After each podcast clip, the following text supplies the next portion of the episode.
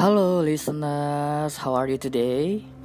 Oke, kali ini lu masuk di podcast yang pertama kalinya Podcast Fuad Arin Nurmansyah Ini gua lagi pengen sharing perspektif gua setelah mendengarkan lagu Hindia Ada yang sudah mendengarkan lagunya?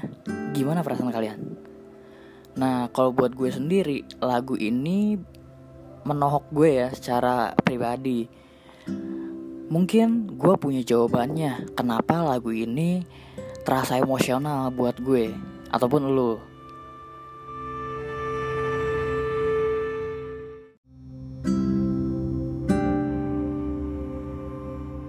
Gue rasa gue perlu ngedisclaimer dulu bahwa podcast gue ini bukan untuk menilai kualitas musik Hindia, kualitas musik Baskara, tetapi gue pengen bahas tentang relativitas musik Hindia ini dengan keadaan gue, keadaan lu, bahkan keadaan manusia perkotaan.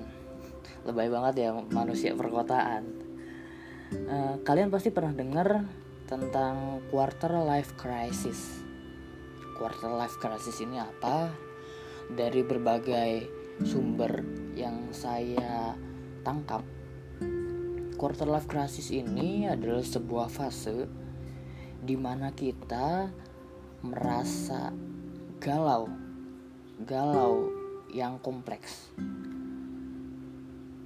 Entah itu tentang masa depan, entah itu tentang karir, entah itu tentang tujuan hidup. Intinya sih ke situ. Mungkin juga tentang asmara lu dan lain sebagainya. Intinya quarter life crisis ini berhubungan dengan kejelasan, clarity tentang tujuan hidup lo ke depannya. Quarter life crisis ini bakalan jadi fase yang pasti akan lo laluin. Entah lu sekarang ini sudah merasa sadar atau aware terhadap terhadap fase ini ataupun belum. Tapi yang jelas lu suatu saat pasti akan berpikir kehidupan lu ke depan ini bakalan gimana? Masa depan lu di depan ini gimana?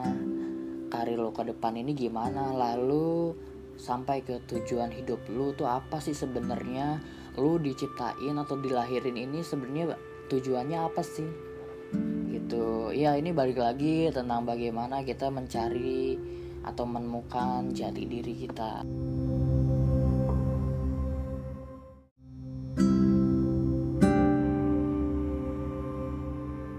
quarter life crisis ini akan sangat penting di fase hidup kita karena akan berdampak atau memberi efek yang besar terhadap jati diri kita.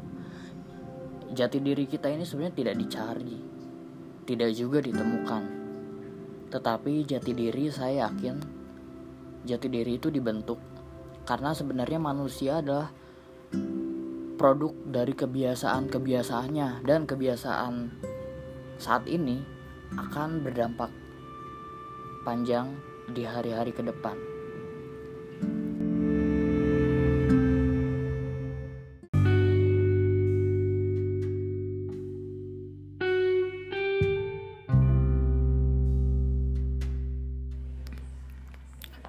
Dan kalau menurut saya sih bisa mencecap beberapa perspektif gitu ya, atau sudut pandang gitu itu lebih menyenangkan sih dibanding kita harus tajam harus benar-benar uh, sampai ke akar-akarnya gitu.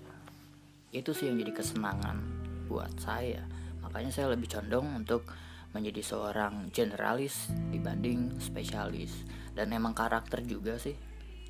Yang karakternya pengennya sih lebih kenal banyak lebih meluas